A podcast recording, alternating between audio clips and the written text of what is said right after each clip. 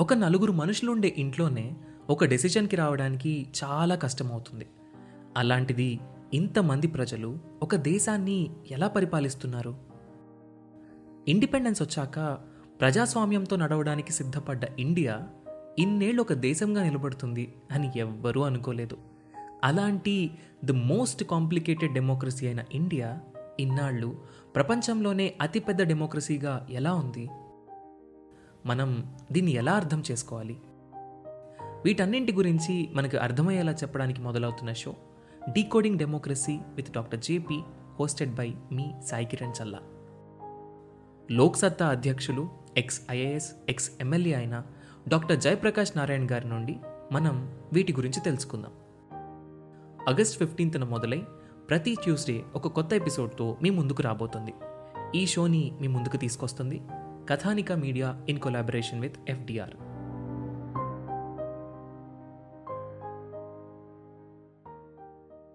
India చాలా ఫాస్ట్గా అభివృద్ధి చెందుతుంది.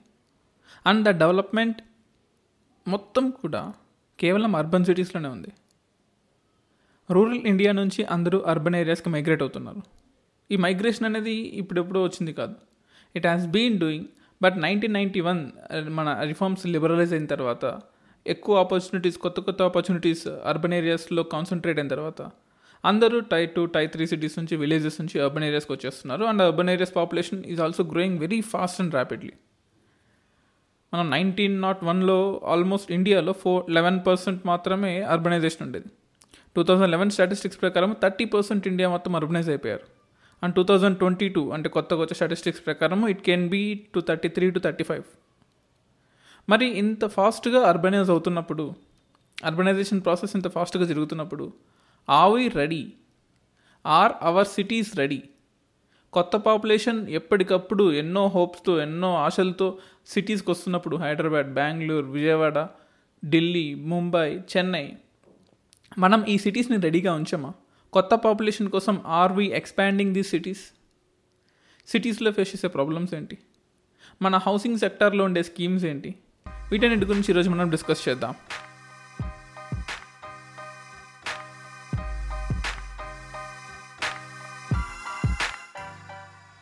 ఇండియా గురించి తెలుసుకుందాం అనుకుంటున్నారా? అయితే thirty two ఎపిసోడ్స్తో UPSC radio season three India a book సిరీస్కి స్వాగతం. తెలుగు స్టేట్స్లో the one and only educational podcast show మన UPSC radio podcast. Twenty one A of Indian constitution is our motto. Giving free and affordable education ఈ పాడ్కాస్ట్ని మీరు Jio Saavn Gaana Google podcast Apple podcast Spotify మ్యూజిక్స్లో కూడా వినొచ్చు. ఈ పాడ్కాస్ట్ UPSC ABPSC TSPSC చదివే వాళ్ళకి అండ్ కామన్ మ్యాన్కి ఇండియా గురించి మీడియాలో చూపించని వాటిని లేదా పేపర్స్లో ఇవ్వని వాటిని తెలుసుకోవాలనుకుంటే ఈ పాడ్కాస్ట్ మీకోసం. All about India you will know in this thirty two episode series of podcast and I'm your host Dinesh Dindakurthi I'm a blogger blogger RT activist and civil services faculty మన పాడ్కాస్ట్లో ఏమైనా changes చేయాలనిపిస్తే and మీకు నచ్చిన షోస్ని మీకు నచ్చిన కాన్సెప్ట్స్ని include చేయాలనిపిస్తే existing ఉన్న షోస్లో ఏదైనా improvements కావాలనిపిస్తే కింద ఇచ్చిన డిస్క్రిప్షన్లో ఉన్న గూగుల్ ఫామ్ లింక్ని ఓపెన్ చేసి మీ వాల్యుబుల్ సజెషన్స్ని అండ్ కామెంట్స్ని దానిలో పెట్టండి. ఒకవేళ మీరు ఆల్రెడీ చేసినట్లయితే థ్యాంక్ యూ సో మచ్ ఒకవేళ చేయకపోతే దయచేసి two minutes of your valuable టైంని స్పేర్ చేసి మన పాడ్కాస్ట్ గ్రోత్కి హెల్ప్ చేయండి. So let's going to the episode first మనం హౌసింగ్ ఫర్ ఆల్ స్కీమ్ గురించి డిస్కస్ చేద్దాం. అర్బనైజేషన్ చాలా ఫాస్ట్గా జరుగుతుంది. దానికి తగ్గట్టుగానే కొత్త కొత్త హౌసెస్ని అర్బన్ ఏరియాస్లో మనం బిల్డప్ చేసుకుంటూ వెళ్ళాలి. అర్బన్ ఏరియాస్లో ఫేస్ చేసే one of the biggest problems ఏంటంటే it is not availability of job it is slums ఎక్కడికక్కడ స్లమ్స్ వస్తూనే ఉంటాయి అండ్ ఈ ప్రాబ్లం ఎప్పటికప్పుడు రిపీట్ అవుతూనే ఉంది. గవర్నమెంట్ ఏం చేసింది? ఎప్పటికప్పుడు స్లమ్స్ని రెగ్యులరైజ్ చేయడం కన్నా మనం ఒక ఇండిపెండెంట్ హౌసెస్ లాగా లేదా ఒక కాంప్లెక్సెస్ లాగా లేకపోతే ఒక గ్రూప్ ఆఫ్ కాంప్లెక్సెస్ లాగా కట్టేసి వాళ్ళకి రెంట్ బేస్డ్గా అంటే ఎక్కడెక్కడ నుంచో వచ్చే వాళ్ళందరికీ రెంట్ బేస్డ్గా మనం హౌసింగ్ ఫర్ ఆల్ స్కీమ్స్లో ఇల్లులు కొనివ్వచ్చు లేదా ఇల్లు కొనుక్కునే వాటికి సబ్సిడీ ఇవ్వచ్చు లేదా రెంటింగ్ బేసిస్ పరంగా కూడా ఇవ్వచ్చు అని గవర్నమెంట్ డిసైడ్ అయింది. దానికోసం ఒక ఎయిట్ థౌసండ్ సెవెన్ హండ్రెడ్ క్రోడ్స్తో ఒక రియల్ ఎస్టేట్ ఫండ్ అని స్టార్ట్ చేసి అంటే ఈ అర్బన్ ఏరియాస్లో కొంతమంది ఇల్లులు కట్టుకొని ఉంటారు కొంతమంది ఫైనల్ స్టేజ్లో ఉంటుంది కానీ డబ్బులు లేక ఇల్లులు తనఖా పెట్టాల్సి వచ్చిండేది. లేకపోతే ఎయిటీ పర్సెంట్ హౌసెస్ కంప్లీట్ అయిపోయి లోన్స్ కట్టలేక ఆ హౌసెస్ ఎన్పిఎస్లోకి పడిపోయి లేదా హౌస్ సగం కన్స్ట్రక్ట్ అయిపోయి మిగతా సగం హౌస్ కన్స్ట్రక్ట్ చేసుకోవడానికి డబ్బులు లేక అలా కూడా ఆల్మోస్ట్ కొన్ని లక్షల ఇల్లులు ఈ అర్బన్ ఏరియాస్లో మిగిలిపోయాయి. అటువంటి హౌసెస్ అన్నిటిని ఫస్ట్ సాల్వ్ చేద్దాం. అంటే కొత్త ఇల్లులు కడదాం. బట్ కొత్త ఇల్లులు కట్టే కన్నా ముందు ఫస్ట్ ఇటువంటి హౌసెస్ ఇండియాలో ఎక్కడెక్కడైతే ఉన్నాయో వాటన్నిటిని అర్బన్ ఏరియాస్లో మాత్రమే వాటన్నిటిని ఐడెంటిఫై చేసి ఫస్ట్ వాటిని విడిపిద్దాం. తనకా నుంచి విడిపించి వాటికి కావాల్సిన ఫైనాన్సెస్ని ఫస్ట్ సాల్వ్ చేస్తే ఆ తర్వాత కొత్త హౌసెస్ బిల్డప్ ఎలా చేయాలో ఆలోచిద్దాం. దానికోసమని ఆల్మోస్ట్ ఎనిమిది వేల ఏడు వందల కోట్లని రియల్ ఎస్టేట్ ఫండ్ స్వామి స్కీమ్ ద్వారా అఫోర్డబుల్ హౌసింగ్లో ఈ హౌసింగ్ ఫర్ ఆల్ స్కీమ్లో ఇంక్లూడ్ చేశాం. పర్టికులర్లీ మిడిల్ ఇన్కమ్ పాపులేషన్ వాళ్ళకి. ఇప్పుడు లో ఇన్కమ్ పాపులేషన్ వాళ్ళకి గవర్నమెంట్ కొన్ని హౌసెస్ కట్టిస్తుంది. హై ఇన్కమ్ వాళ్ళకి చెప్పక్కర్లేదు they can build their own houses కానీ మిడిల్ ఇన్కమ్ ఉండే వాళ్ళకి ఇటు గవర్నమెంట్ నుంచి బెనిఫిట్స్ రావు. ఒక్కోసారి వాళ్ళు స్ట్రక్ అయిపోతారు. ఇటువంటి కరోనా క్రైసిస్ టైంలో ఎలా ఫర్దర్గా మూవ్ అవ్వాలో తెలియదు. ఎంప్లాయ్మెంట్ ఆపర్చునిటీస్ తగ్గిపోయినాయి. అందరూ అర్బన్ ఏరియాస్ నుంచి రూరల్ ఏరియాస్కి రివర్స్ మైగ్రేషన్ వెళ్ళిపోయారు. ఇప్పుడు అర్బన్ ఏరియాస్లో ఉండే హౌసెస్ని ఏం చేయాలి? దాన్ని ఎలా ముందు ఫార్వర్డ్ తీసుకెళ్ళాలి? సో ఇప్పుడు ప్రజలు చేయలేరు కాబట్టి ప్రజల తరఫు నుంచి గవర్నమెంటే ఫండింగ్ రూపంలో హెల్ప్ చేస్తూ ఉంది నేషనల్ కంపన్సేటరీ లా ట్రిబ్యునల్లో ఉండే హౌసెస్ లేదా బ్యాంకులు నాన్ పర్ఫార్మింగ్ సెట్స్గా డిక్లేర్ చేసిన హౌసెస్ ఆ హౌసెస్ దగ్గరికి వెళ్ళి ఆ ఓనర్స్ని కన్సల్ట్ చేసి గవర్నమెంట్ ఆఫ్ ఇండియా మీకు ఏమైనా హెల్ప్ కావాలా? లేదా మీకు ఏదైనా హౌస్ డిస్ప్యూట్స్లో ఉంటే దాన్ని మేము విడిపిస్తాం విడిపించి మీకు లోన్ ఫ్రీగా ఇస్తాము అని అలా సాల్వ్ చేసుకుంటూ అంటే లాస్ట్ మైల్ కనెక్టివిటీ ఇంకా మొత్తం అయిపోయింది ఇప్పుడు నేను కట్టలేకపోతున్నాను అని హౌసెస్ చాలా ఉన్నాయి. అటువంటి హౌస్ అన్నింటిని ఫస్ట్ సాల్వ్ చేస్తాం. దాని తర్వాత అఫోర్డబుల్ రెంటింగ్ హౌస్ కాంప్లెక్స్ స్కీమ్స్ని చేస్తాం. అంటే ప్రధానమంత్రి ఆవాస్ యోజనలో ప్రకారంగా అంటే దానిలో సబ్ స్కీమ్గా మనకు ఎక్కడెక్కడ నుంచో బీహార్ నుంచి జార్ఖండ్ నుంచి హైదరాబాద్కి లేబర్ వస్తూ ఉంటారు. వాళ్ళు రోడ్ల మీద టెంట్లు వేసుకుంటూ ఉంటారు. ఆ టెంట్లని ఎక్స్పాండ్ చేద్దామంటే వాళ్ళు గొడవ చేస్తూ ఉంటారు. అండ్ అది సివిక్ ఇష్యూ అవుతుంది. తర్వాత క్రిమినల్ ఇష్యూస్ అవుతాయి. అలా రకరకాల ప్రాబ్లమ్స్ అవుతూనే ఉన్నాయి. అలా కాకుండా బయట రాష్ట్రాల నుంచి వచ్చే వాళ్ళందరికీ కూడా ఒక అఫోర్డబుల్ హౌసింగ్ స్కీమ్లో భాగంగా వాళ్ళందరికీ రెంట్ హౌసెస్ ప్రొవైడ్ చేస్తాను. వాళ్ళు ఐదేళ్ళు ఉంటారా పదేళ్ళు ఉంటారా పదైదేళ్ళు ఉంటారా మ్యాక్సిమం ట్వంటీ ఫైవ్ ఇయర్స్ అనమాట. ట్వంటీ ఫైవ్ ఇయర్స్ దాటి ఉండదు. సో అలా ఎప్పటికప్పుడు వాళ్ళకి వాళ్ళ పేరు మీద కాంట్రాక్ట్ పరంగా సో యువర్ టెంపరీ లేబర్ ఆ టెంపరీ లేబర్ ప్రకారంగా మీకు ఈ హౌస్ని అలొకేట్ చేస్తున్నాము. ఇలా మన సిటీస్ని కట్టడానికి వచ్చిన మన బ్రదర్స్ అండ్ సిస్టర్స్ని ఇన్వైట్ చేస్తూ వాళ్ళ కోసం ఒక రెంటెడ్ స్కీమ్ని కూడా మన సెంట్రల్ గవర్నమెంట్ తీసుకొచ్చింది. Affordable renting housing complex scheme అనమాట ఇది ప్రధానమంత్రి ఆవాస్ యోజన స్కీమ్లో సబ్సిడరీ పార్ట్. అలాగే ఇండియాలో మనకు గవర్నమెంట్స్ మారుతూ ఉంటాయి పాలసీస్ మారుతూ ఉంటాయి. ఒకప్పుడు జెన్యూరమ్ అనేవాళ్ళు ఒకప్పుడు ఇందిరాగాంధీ ఆవాస్ యోజన స్కీమ్స్ అనేవాళ్ళు అండ్ కాంగ్రెస్ గవర్నమెంట్ ఉన్నప్పుడు కొన్ని హౌసెస్ కట్టింది. అవి almost eighty percent fifty percent completion అయిన తర్వాత కంప్లీషన్ అవ్వకముందే గవర్నమెంట్ మారిపోయింది. అటువంటి హౌసెస్ అన్నిటిని ప్రజెంట్ ఉన్న గవర్నమెంట్ కట్టట్లేదు. ఎందుకంటే ఆ పేరు కొత్త గవర్నమెంట్కి వస్తుందేమో అని వీళ్ళ బాధ. సో ఆ హౌసెస్ని అలాగే వదిలేశారు. If you take Hyderabad Uppal side అయితే ఆల్మోస్ట్ ఒక టెన్ థౌసండ్ హౌసెస్ అలాగే మిగిలిపోయాయి. ఒక టెన్ డేస్ నుంచి కాంగ్రెస్ వాళ్ళు అదే గొడవ చేస్తున్నారు. ఒక పదివేల హౌసులు అంటే హైదరాబాద్లో పదివేల హౌసులు అండి. హైదరాబాద్లో పదివేల హౌసులు అలాగే మిగిలిపోయాయి. దాన్ని ఏమీ చేయకుండా పదేళ్ళ నుంచి అంటే ఆల్మోస్ట్ సెవెన్ ఇయర్స్ అవుతుంది. అలాగే వదిలేశారు. ఆ హౌసెస్ ఏదో దాన్ని యూటిలైజ్ చేసుకుని ఉంటే దానికి కావాల్సిన ఫండింగ్ ఏదో ఇచ్చింటే ఆ పదివేల ఫ్యామిలీస్ బాగుపడేవి కదా.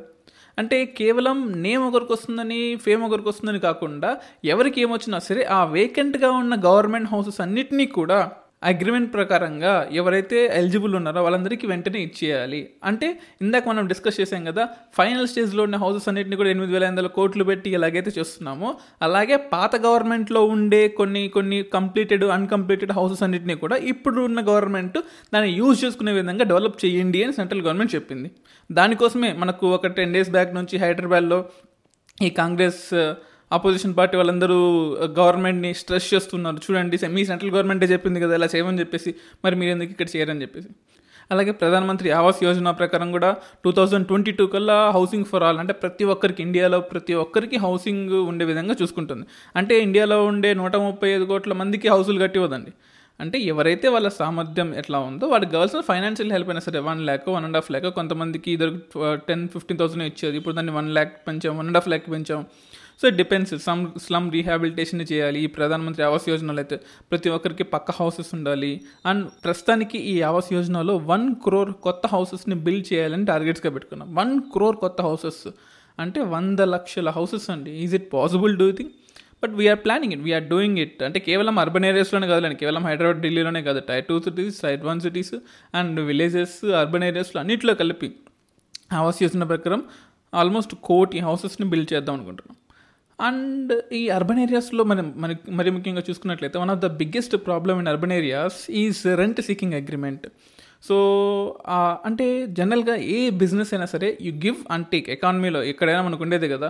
సో నేను డబ్బులు ఇచ్చి ఒకటి కొంటాను. You will sell me either goods or service ఇప్పుడు హౌసింగ్ సెక్టర్ తీసుకున్నాం అనుకోండి మీరు ఓనర్కి రెంట్ కడితే మీకు సర్వీస్ వస్తుంది. అంటే ఈ ఇల్లుని వాడుకునే హక్కు మీకు ఉంటుంది కానీ ఈ మెజారిటీ కేసెస్లో ఓనర్ ఏం చెప్తే చేయాల్సి వస్తుంది. అంటే మీరు ఇప్పుడు ఇల్లు కళ్ళు చేయంటే చేసేయాలి. సో రెంట్ పెంచుతుందంటే పెం వీ కాన్ డూ ఎనీథింగ్ ఖచ్చితంగా పెంచాల్సిందే. సో ఇలాగా ఓనర్ యొక్క కెపాసిటీలో ఓనర్ యొక్క ఇదితో మనం బతుకుతున్నాం. అలా కాకుండా it should be like a business మీరు మనీ పే చేస్తున్నారంటే మీకు కావాల్సిన కొన్ని రైట్స్ని మీకు ఇచ్చే విధంగా model tenancy act two thousand నైన్టీన్ని తీసుకొచ్చింది గవర్నమెంట్ దీనిలో ఏంటంటే బిట్వీన్ ఓనర్కి టెనెంట్కి అంటే ఏ ఊర్లో అయినా సరే it can be metropolitan cities it can be tier one cities tier two cities ఎక్కడైనా అవ్వండి. ఒక మోడల్ టెనెన్సీ యాక్ట్ ఒక అగ్రిమెంట్ పరంగా ఉండాలి. అంటే if you are paying money if you're using services you are a customer so మీరు consumer కోర్టుకి వెళ్ళి మీకు కావాల్సిన జస్టిస్ని మీరు తీసుకోవచ్చు. అంటే నా ఓనర్ నన్ను ఇబ్బంది పెడుతున్నాడు ఖచ్చితంగా రెంట్ పెంచమంటున్నాడు ప్రతి వన్ ఇయర్కి వచ్చి లేదా ప్రతి సిక్స్ మంత్స్కి రెంట్ పెంచుతున్నాడు. ఇటువంటి కంప్లైంట్స్ అన్నీ కూడా ఇప్పుడు క్రిమినల్ కోర్టు కింద కూడా వెళ్ళి మీరు సాల్వ్ చేసుకోవచ్చు అనమాట అండ్ కొంతమంది ఓనర్స్ కూడా భయం ఉంటుంది. ఒకసారి మేము ఇతనికి కనుక రెంట్ ఇచ్చామనుకోండి సో మన వాళ్ళు ఖాళీ చేయరు మన మాకు డబ్బులు ఇవ్వరు అండ్ రౌడీల్ని పెట్టే అవకాశం కూడా ఉంటుంది. సో ఇటువంటి ప్రాబ్లమ్స్ ఇటువంటి ప్రాక్టికల్ ప్రాబ్లమ్స్ అని కూడా ఉంటాయి కదా. వీటి కోసం అని చెప్పేసి ఒక పర్సన్ మీ ఇంట్లో రెంట్ ఉంటున్నాడంటే ఖచ్చితంగా అతని చేత రెంట్ సీకింగ్ అగ్రిమెంట్ రాపించాల్సిందే. అలా గనక రాపీకుండా అతని ఇంట్లోకి వస్తే it can be a criminal case కూడా అవుతుంది. అంటే both parties are liable so ఇప్పటి నుంచి టూ థౌజండ్ నైన్టీన్ నుంచి అంటే టూ థౌజండ్ ట్వంటీలో కరోనా క్రైసిస్ టైంలో పెద్దగా యూజ్ చేయలేక యూజ్ అవ్వలేకపోయింది యాక్ట్. బట్ తర్వాత వచ్చి అంటే మనకు రూరల్ అర్బన్ ఏరియాస్ నుంచి రూరల్ ఏరియాస్కి వెళ్ళిపోయారు కదా. మళ్ళీ అందరూ రూరల్ ఏరియాస్ నుంచి అర్బన్ ఏరియాస్కి సిటీస్కి వచ్చేస్తారు కదా. మీరు వచ్చే టైంకి ఈ యాక్ట్ పాస్ అయిపోయి ఉంటుంది. అండ్ డోంట్ వర్రీ ఇక మీదట మీరు ఖచ్చితంగా అగ్రిమెంట్ చేసుకునే మీ దిగండి. And this is a mandatory. ఇదేమి గవర్నమెంట్ ఆబ్లిగేషన్గా ఇచ్చేది కదా. ఖచ్చితంగా చేయాల్సిందే. అండ్ ఇంకొక మెయిన్ అండి రెంట్ సీకర్స్ ఎవరైతే ఉన్నారో అంటే రెంట్కి వెళ్ళే వాళ్ళు ఎవరైతే ఉన్నారో సెక్యూరిటీ డిపాజిట్ని కేవలం టూ మంత్స్కి తగ్గించిందండి. అంటే ఆరు నెలలు సెక్యూరిటీ డిపాజిట్ పెట్టండి మూడు నెలలు రెంట్ ముందే పే చేయండి అంటే కుదరదు. According to model tenancy act two thousand nineteen ప్రకారం కేవలం రెండు నెలలు మాత్రమే ఇవ్వాలి. టూ మంత్స్ నుంచి గనక ఎక్కువ డిమాండ్ చేస్తే లీగల్గా ప్రొసీడ్ అవ్వచ్చు. అండ్ నాన్ హౌసింగ్ ఫైనాన్స్ సెక్టర్కి అయితే అంటే మీరు కొత్త షాప్ పెట్టుకుందాం అనుకుంటున్నారు లేదా ఏదైనా ఇన్స్టిట్యూట్ పెడదాం అనుకుంటున్నారు దానికైతే కేవలం వన్ మంతే అడ్వాన్స్ ఇవ్వాలి. This is true and this is a fact which has been denied by so many rent seekers and rent givers so కేవలం టూ మంత్స్ అంటే ఒక మీరు ఎక్కడైనా ఉన్నట్టు హైదరాబాద్కి తిరిగి వస్తున్నప్పటికీ లేకపోతే ఇంకేదైనా విజయవాడ వైజాగ్లో ఉంటున్నప్పటికీ కూడా ఇక మీదటి నుంచి ఈ ఇయర్ నుంచి టూ థౌజండ్ ట్వంటీ నుంచి కేవలం రెండు నెలలు మాత్రమే మీరు అడ్వాన్స్ పే చేయాలి. అండ్ అది కూడా అగ్రిమెంట్లో ఉండాలి. అండ్ అగ్రిమెంట్ లేకుండా ఎటువంటి హౌస్ రెంట్ ఓనర్స్ ఉన్నా సరే అది ఇల్లీగల్గా అవుతుంది అని చెప్పేసి సెంట్రల్ గవర్నమెంట్ చెప్పింది అఫ్కోర్స్ దాన్ని ఎంతమంది పాటిస్తున్నారు పాటించలేదు అనేది మన విజ్ఞతకే ఉంటుంది. But this is what central government have said మరి ఇన్ని టార్గెట్స్ పెట్టుకున్నాము ఇన్ని కొత్త కొత్త హౌసెస్ ప్రాజెక్ట్స్ కంప్లీట్ చేద్దాం అనుకుంటున్నాము టూ థౌసండ్ ట్వంటీ టూ దగ్గరగానే ఉంది ఇంకా ఎక్కువ ఎక్కువ దూరం లేదు మనకు తెలియకుండానే టూ థౌసండ్ ట్వంటీ మొత్తం అయిపోయింది. We have kept the targets of twenty two but two years ఉందనుకున్నాం అప్పటికి. కానీ ఈ మార్చ్ నుంచి అక్టోబర్ వరకు ఆల్మోస్ట్ ఎవ్రీథింగ్ వాజ్ డన్ ఏమీ లేదు మన కళ్ళ ముందే మొత్తం నాశనం అయిపోయింది మన ఇయర్ మొత్తం నాశనం అయిపోయింది. బట్ అయినప్పటికీ కూడా టూ థౌజండ్ ట్వంటీలో ప్రతి సంవత్సరం ఏడు వేల కోట్లని అర్బన్ హౌసింగ్ ఫైనాన్స్ కోసం మనం ఎప్పటికప్పుడు డెవలప్ చేసుకుంటూ ఫండ్ అలికేషన్ చేస్తూ ఉంటే ట్వంటీలో మాత్రం కేవలం మూడు వేల కోట్లు ఇచ్చు అంటే టార్గెట్స్ ఏమో దగ్గరగా వస్తున్నాయి అలొకేషన్ ఏమో ఆల్మోస్ట్ హాఫ్ కన్నా తగ్గించేసాము మరి ఇటువంటి టైంలో ఏం చేయాలి? The only option is existing vacant హౌసెస్ని కూడా లీగలైజ్ చేసి దాన్ని కూడా అలొకేట్ చేసే విధంగా చేయడమే.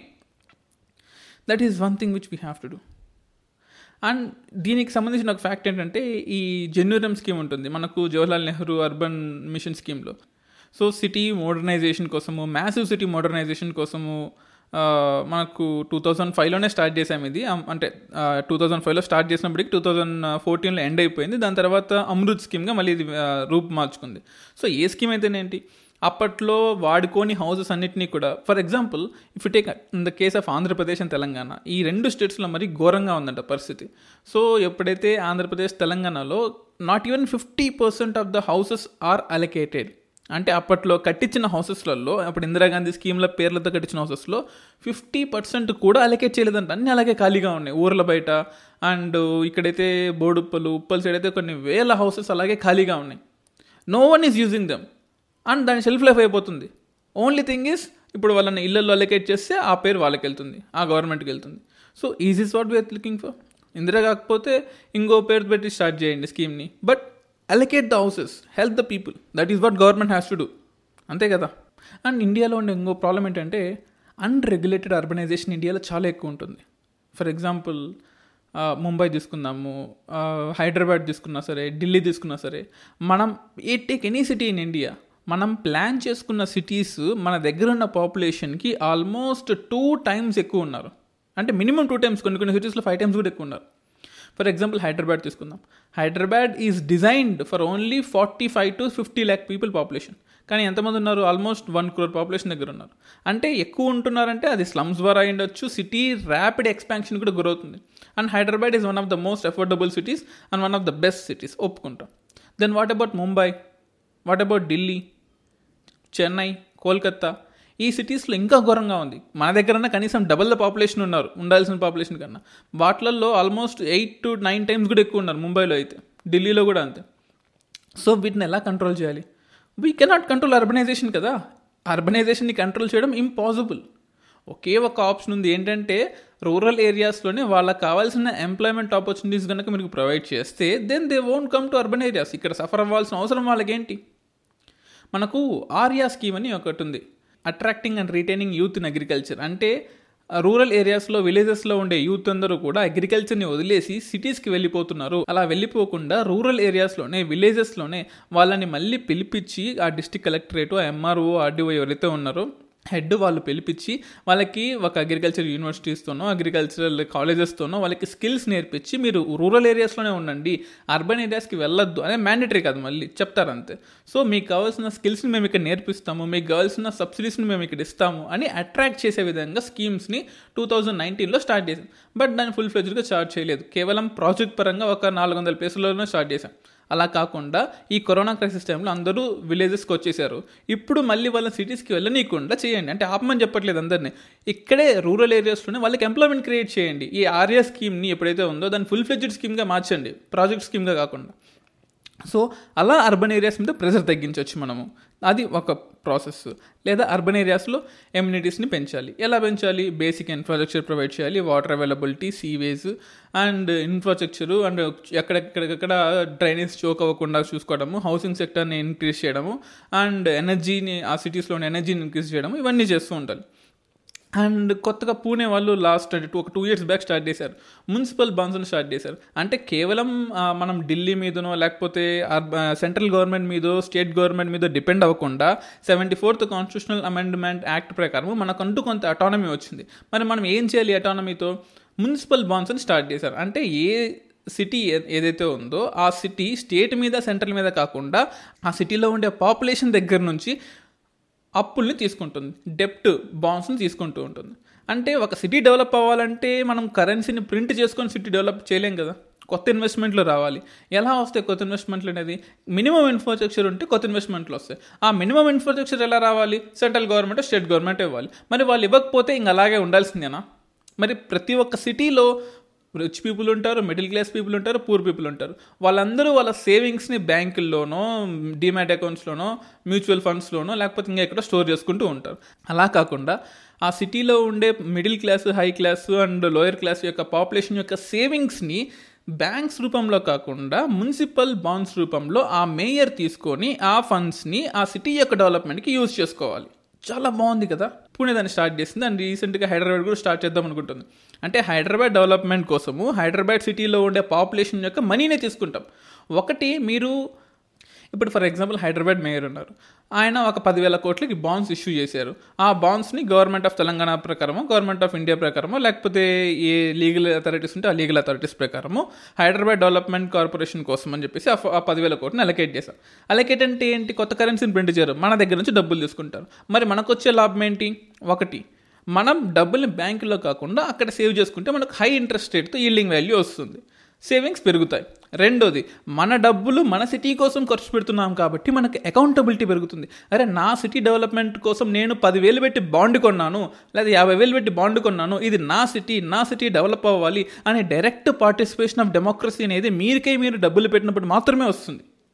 సో అది కూడా ఒక అడ్వాంటేజ్ అండ్ మేయర్స్కి లేకపోతే గవర్నమెంట్కి వచ్చే బెనిఫిట్ ఏంటి? ఫండ్స్ కొత్త కరెన్సీ ప్రింట్ చేయకుండా సెంట్రల్ గవర్నమెంట్ ఇచ్చే ఆబ్లిగేషన్స్ కాంప్లికేషన్స్ మీద డిపెండ్ అవ్వకుండా స్టేట్ గవర్నమెంట్ ఇచ్చే బడ్జెట్ రియలికేషన్ మీద డిపెండ్ అవ్వకుండా ఆ సిటీ ఇండిపెండెంట్గా గ్రో అవ్వడానికి ఆస్కారం ఉంటుంది. అలా మున్సిపల్ బాండ్స్ని పుణ్య స్టార్ట్ చేసింది దాని తర్వాత ఎన్నో సిటీస్ ఈ మధ్య స్టార్ట్ చేద్దాం అనుకుంటున్నాయి. అండ్ ఈవెన్ హైదరాబాద్ కూడా స్టార్ట్ చేస్తుంది త్వరలో. అండ్ ఒకవేళ బాండ్స్ కనుక ఇష్యూ చేస్తే ప్రతి ఒక్కరు మీ సేవింగ్స్ అందులో పెట్టండి.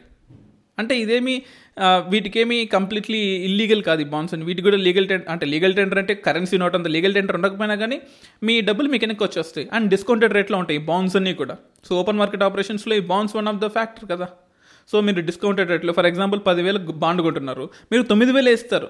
కానీ బాండ్ రాసుకునేప్పుడు పదివేలు రాస్తారు. అంటే వన్ ఇయర్ తర్వాత మీకు పదివేలు వస్తాయి. అలా డిస్కౌంటెడ్ రేట్లో ఉంటుంది అనమాట వడ్డీ రేట్లు కాకుండా డిస్కౌంటెడ్ రేట్లో ఉంటుంది. వీలైతే కొనండి. So will definitely help not just India me savings increase అవుతాయి అట్ ద సేమ్ టైం మన అర్బన్ ఏరియాస్ కూడా డెవలప్ అవుతాయి అండ్ uh, మన ఫోర్టీన్త్ ఫైనాన్స్ కమిషన్ ఈ అర్బనైజేషన్ కోసం కొంచెం ఫండ్స్ని పెంచమని పెంచమని రికమెండ్ చేసింది. బట్ ఫైనాన్స్ కమిషన్ యొక్క రోల్ ఏంటి? పెంచమని రికమెండ్ చేయడం అంతే.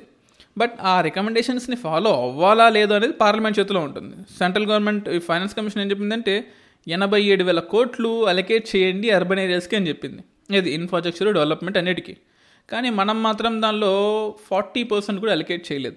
ఎందుకంటే ఈ టూ థౌజండ్ ట్వంటీలో మనం రూరల్ ఏరియాస్కి రూరల్ ఎకానమీకి ఇంపార్టెన్స్ ఇద్దామనుకొని అర్బన్ ఏరియాస్ని కంప్లీట్గా మర్చిపోయాం. కొంచెం మేలైందనుకోండి. ఎందుకంటే ఈ మొత్తం డబ్బుల్ని కూడా ఈ ఎనభై వేల కో ఎనభై ఏడు వేల కోట్లని అర్బన్ ఏరియాస్లో పెట్టింటే ఈ వన్ ఇయర్గా ఎటువంటి డెవలప్మెంట్ ఉండేది కాదు. మొత్తం స్టా ఫండ్స్ అని కూడా స్టాగ్నెంట్ అయ్యేది. బట్ నెవర్త్లెస్ కోవిడ్ మనకి మంచి చేయలేదు. బట్ అలాగని ఈ ఫోర్టీన్ ఫైనాన్స్ కమిషన్లో చెడు కూడా చేయలేదు అనుకోవచ్చు. అండ్ ఇండియాలో ఉండే అర్బన్ ఏరియాస్లో ఒక్కో సిటీకి ఒక ప్రాబ్లం ఉంది. ఫర్ ఎగ్జాంపుల్ ఢిల్లీ తీసుకుందాం అనుకోండి ఢిల్లీకి టాక్సిక్ గేర్ ఎక్కువ ఉంటుంది. అంటే మీరు ఎప్పుడైనా ఢిల్లీకి వెళ్ళినట్లయితే మరీ ముఖ్యంగా సమ్మర్లో అయినట్లయితే అక్కడ ఉండే heavy పొల్యూషన్కి and even if you throw saliva outside మీ నోట్లో నుంచి ఉమ్మూసినా సరే బ్లాక్ కలర్లో వస్తుంది. అండ్ ఈవెన్ మీ స్కిన్ మీద if you just scratch your skin on the face black colour soot మీ గోర్లకు అంటుకుంటుంది తెలుసా? ఆ రేంజ్లో ఉంటుంది. అంటే ఒక చిన్న రూమ్లో ఒక పది అగర్బత్తీస్ని వెలిగిస్తే ఒక టెన్ మినిట్స్ తర్వాత ఎలా ఉంటుంది రూమ్ అలా ఉంటుంది ఢిల్లీ మొత్తం కూడా. సో అలా ఒక్కో ఒక్కో అర్బన్ సిటీకి ఒక ప్రాబ్లం ఉంది ఇండియాలో. బెంగళూరుకి అయితే గార్బేజ్ ఇల్లీగల్ గార్బేజ్ కానీ డంపింగ్ ఆఫ్ గార్బేజ్ ఎక్కడ పడితే అక్కడ ఉంటుంది.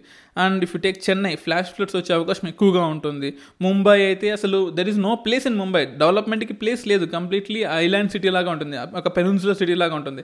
Three sides left side west కానీ కింద ఉండే సౌత్ కానీ రైట్ సైడ్ ఉండే మనకు హార్బర్ లైన్ సైడ్ కానీ కంప్లీట్లీ కంజెస్టెడ్ ఏరియా ఉంటుంది. There is no scope for development అక్కడ పెద్ద పెద్ద సెలబ్రిటీ సల్మాన్ ఖాన్ షారుఖ్ ఖాన్ కూడా అపార్ట్మెంట్స్లో ఉంటారు. అంటే అర్థం చేసుకోండి అక్కడ ఉండే ప్లేస్ వాల్యూ ఎలా ఉంటుంది అనేది. So if you take Hyderabad Hyderabad is only hope for India అంటే ర్యాపిడ్ ఎక్స్పాన్షన్కి ఎక్స్ట్రా అవుటర్ రింగ్ రోడ్స్ అని అదని ఇదని డెవలప్మెంట్స్కి Hyderabad is one of the best city and if you take Vijayawada one of the densest cities in Asia Vijayawada తీసుకున్నట్లయితే and అంటే I'm not talking about complete city అంటే in terms of కేవలం urban area చూసుకున్నట్లయితే Vijayawada is one of the densest city and రీసెంట్గా G twenty meeting జరిగింది కదా మాకు one and half year ముందు. సో ఈ జీ ట్వంటీ మీటింగ్లో India is the only country which don't have elected mayors ఈ డిస్కషన్ జరిగింది. సో ఇంకా మనం మొక్కం ఎక్కడ పెట్టుకోవాలో అర్థం చేసుకోండి. India is the only country which don't have elected mayors అరే అర్బనైజేషన్ ఇంత ఫాస్ట్గా జరుగుతుంది. మున్సిపల్ బాండ్స్ యొక్క పర్మిషన్స్ వాళ్ళ యొక్క ఎలకేషన్ మేయర్కి ఇవ్వాలి.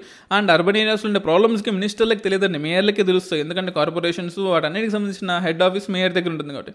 మరి ఇన్ని అర్బన్ ఏరియాస్ని కంట్రోల్ చేసే mayors and thirty percent of the population ఈ మేయర్స్ కంట్రోల్లో ఉంటుంది. కానీ ఆ మేయర్ యొక్క డైరెక్ట్ ఎలక్షన్ మాత్రం ఉండదు. కేవలం గవర్నమెంట్ ఎవరు చెప్తే వాళ్ళు ఎలకేట్ అవ్వాల్సిందే. అంటే if an simple MLA can be elected why can't a mayor can be elected so separate mayor ఎలక్షన్స్ని పెట్టాలి అని ఎప్పటి నుంచో ప్రపోజల్ ఉంది. ప్రపంచంలో మన పరువు కూడా పోయింది చెప్పాలంటే. జీ ట్వంటీ కంట్రీస్లో ఒక ఇండియా తప్ప అన్ని దేశాల్లో మేయర్స్ని ఎన్నుకునే పద్ధతి ఉంది. So this is one thing which we have to think about and అలాగే అమృత్ స్కీమ్ తీసుకొచ్చాము Atal mission for rejuvenation and urban transformation and అప్పట్లో జెనూరమ్ స్కీమ్ని అప్పుడు అమృత్ స్కీమ్గా మారిపోయింది. అంటే ఈ గవర్నమెంట్ ఏదో అన్ని కొత్త స్కీమ్స్ తీసుకొచ్చిందని ఎవరు చెప్పట్లేదు. అప్పట్లో ఉండే స్కీమ్స్నే పేర్లు మారుస్తున్నాం. అంతే ఇప్పుడు స్వచ్ఛ భారత్ నిర్మల్ భారత్ స్వచ్ఛ భారత్కి ఎలా మారింది?